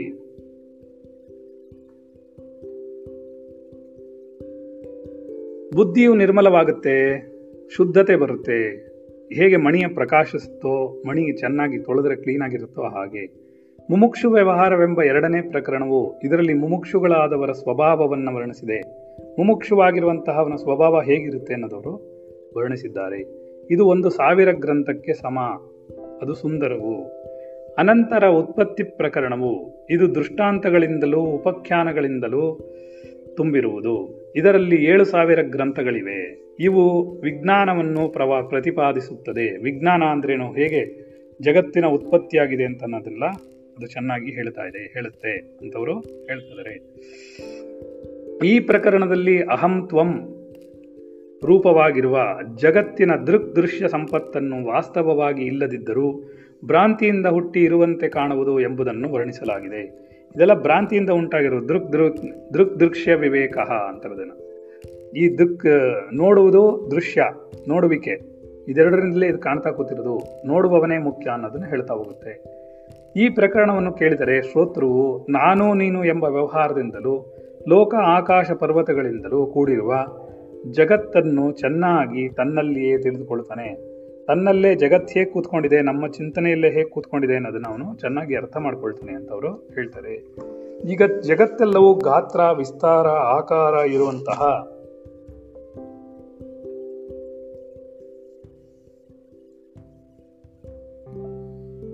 ವಸ್ತುವೆಂದು ಗ್ರಹಿಸುವ ಬುದ್ಧಿಯು ನಾಶವಾಗುತ್ತದೆ. ಓಹೋ, ಸರಿ. ಭಿತ್ತಿ ಭೇದಗಳು ಇಲ್ಲವಾಗುತ್ತದೆ. ಪರ್ವತಗಳು ಮೊದಲಾದಗಳು ಮಿಥ್ಯೆ ಎಂಬುದರ ಅರಿವಾಗುತ್ತೆ. ಓ, ಈ ತರ ದೊಡ್ಡ ದೊಡ್ಡ ಪರ್ವತಗಳೆಲ್ಲ? ಮಿಥ್ಯೆ ಅನ್ನೋದು ಅರ್ಥ ಆಗಕ್ಕೆ ಶುರುವಾಗುತ್ತೆ. ಪೃಥ್ವಿ ಮೊದಲಾದ ಭೂತ, ಭೂತಗಳು ಸಂಕಲ್ಪ ಪಟ್ಟಣದಂತೆ ಕಾಣಿಸಿಕೊಳ್ಳುತ್ತಿವೆ ಎಂದು ಅರ್ಥವಾಗುವುದು. ಕನಸಿನಲ್ಲಿ ಕಾಣುವುದು ಪ್ರಾತಿಭಾಸಿಕ, ಜಗತ್ತಿನಲ್ಲಿ ಕಾಣುವುದು ವ್ಯಾವಹಾರಿಕ. ತುರಿಯದಲ್ಲಿ ಕಾಣುವುದು ಪಾರಮಾರ್ಥಿಕ ಸತ್ತ ಎಂದು ಇರುವಿಕೆ. ಇದರಲ್ಲಿ ಪೂರ್ವ ಪೂರ್ವಕ್ಕೆ ಉತ್ತರೋತ್ತರದಿಂದ ಹಾನಿಯು. ಇದಿದ್ರೆ ಅದಕ್ಕೆ ಹಾನಿ ಆಗತ್ತೆ ಅದಿದ್ರೆ ಇದಕ್ಕೆ ಹಾನಿ ಆಗತ್ತೆ ಅಂತ ಅವರು ಹೇಳ್ತಾ ಇದ್ದಾರೆ ಒಂದಕ್ಕೊಂದು ಇರಬಾರದು ಅಂತ ಅವರು ಹೇಳ್ತಾ ಕೂತಿದ್ದಾರೆ ಅದನ್ನ ನೋಡೋಣ, ಮುಂದಕ್ಕೆ ಏನಾಗುತ್ತೆ ಅಂತ. ಸರಿ. ಜಗತ್ತೆಲ್ಲವೂ ಸ್ವಪ್ನದಲ್ಲಿ ಕಂಡಂತಹ ಪದಾರ್ಥಗಳಂತೆ ಇರುವುದು ಜಾಗೃತಿನಲ್ಲಿ ಮನಸ್ಸಿನಲ್ಲಿ ಕಲ್ಪಿಸಿಕೊಂಡ ರಾಜ್ಯದಂತೆ ಬೆಳೆದಿರುವುದು. ಇದರಿಂದ ಯಾವ ಪದಾರ್ಥವೂ ಸಿದ್ಧಿಸುವುದಿಲ್ಲವಾಗಿ ಇದು ಗಂಧರ್ವ ನಗರಕ್ಕೆ ಸಮಾನವಾದುದು. ಸುಮ್ಮನೆ ಇದು ಗಂಧರ್ವ ನಗರದಲ್ಲಿ ನಮಗೆ ಕಣ್ಣನ್ನು, ಕಣ್ಣಿಗೆ ದೃಷ್ಟಿಯನ್ನು ತಂದು ಈ ಕ, ಈ ಲೆವೆಲ್ಗೆ ನಮ್ಮನ್ನು ಹಾಳು ಮಾಡ್ತಾ ಇದೆ. ಅದರಿಂದ ಎಚ್ಚರಿಕೆ ವಹಿಸೋದು ನಾವು ತುಂಬ ಒಳ್ಳೆಯದು ಅಂತವರು ಹೇಳ್ತಾ ಇದ್ದಾರೆ ಆದ್ದರಿಂದ ನೀ ಈ ಪ್ರಕರಣವನ್ನು ಕೇಳು ಅನ್ನೋ ಜಾಗಕ್ಕೆ ಇವತ್ತಿನ ಪಾಠ ನಿಲ್ಲಿಸಿರೋಣ. ಯಾಕೆ ಅಂತಂದ್ರೆ ಸುಮಾರು ಹತ್ತು ಗಂಟೆ ಆಗ್ತಾ ಬಂದ್ಬಿಡ್ತು. ಇಲ್ಲಿಗೆ ನಾವು ಪಾಠ ನಿಲ್ಲಿಸಿರೋಣ. ನಾಳೆ ಮುಂದುವರ್ಸೋಣ. ಇದು ಎಲ್ಲಿ ನಿಂತಿದೆ ಅಂತಂದರೆ ಮುಮುಕ್ಷು ವ್ಯವಹಾರ ಪ್ರಕರಣ. ಹದಿನೇಳನೇ ಸರ್ಗ, ಗ್ರಂಥ ಸಂಖ್ಯಾದಿ ನಿರೂಪಣೆ ಅನ್ನೋ ಜಾಗದಲ್ಲಿ ಹತ್ತೊಂಬತ್ತನೇ ಶ್ಲೋಕವನ್ನು ಮಾಡಬೇಕಾಗಿದೆ. ಹದಿನೆಂಟು ಶ್ಲೋಕಗಳಾಗಿದೆ. ಮುಂದಿಂದು ನಾಳೆ ಮಾಡೋಣ ಎನ್ನುವುದರಲ್ಲಿ ಈ ಕೆಲಸವನ್ನು ನಿಲ್ಲಿಸೋಣ ಈ ಪಾಠವನ್ನು ನಿಲ್ಸೋಣ. ವಿದ್ಯಿತಾಖಿಲ ಶಾಸ್ತ್ರ ಸುಧಾ ಜಲದಿ ಮಹಿತೋಪನಿಷತ್ कथितार्थनिधे हृदये कलये विमलं चरणं भवशङ्करदेशिकमे शरणम् भवशङ्करदेशिकमे शरणम् ಭವಶಂಕರದೇಶಿಕಮೇ ಶರಣಂ ಎಲ್ಲವೂ ಪ್ರಾರಬ್ಧದಂತೆ ನಡೆಯುತ್ತದೆ ಆತ್ಮನೊಂದೇ ಸತ್ಯ, ಜಗತ್ತೆಲ್ಲವೂ ಮಿಥ್ಯ. ಈ ಪ್ರಾರಬ್ಧವು ಕೂಡ ನನ್ನ ಆಧ್ಯಾತ್ಮಿಕ ಉನ್ನತಿಗಾಗಿ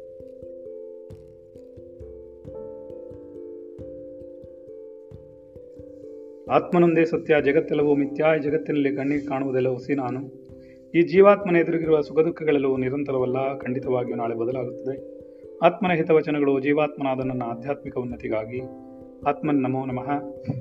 ಎಲ್ಲ ಜೀವಾತ್ಮಗಳಿಗೂ ನಮಃ ಇಲ್ಲಿಗೆ ಕ್ಲಾಸ್ ನಿಲ್ಲಿಸೋಣ ನಮೋ ನಮಃ.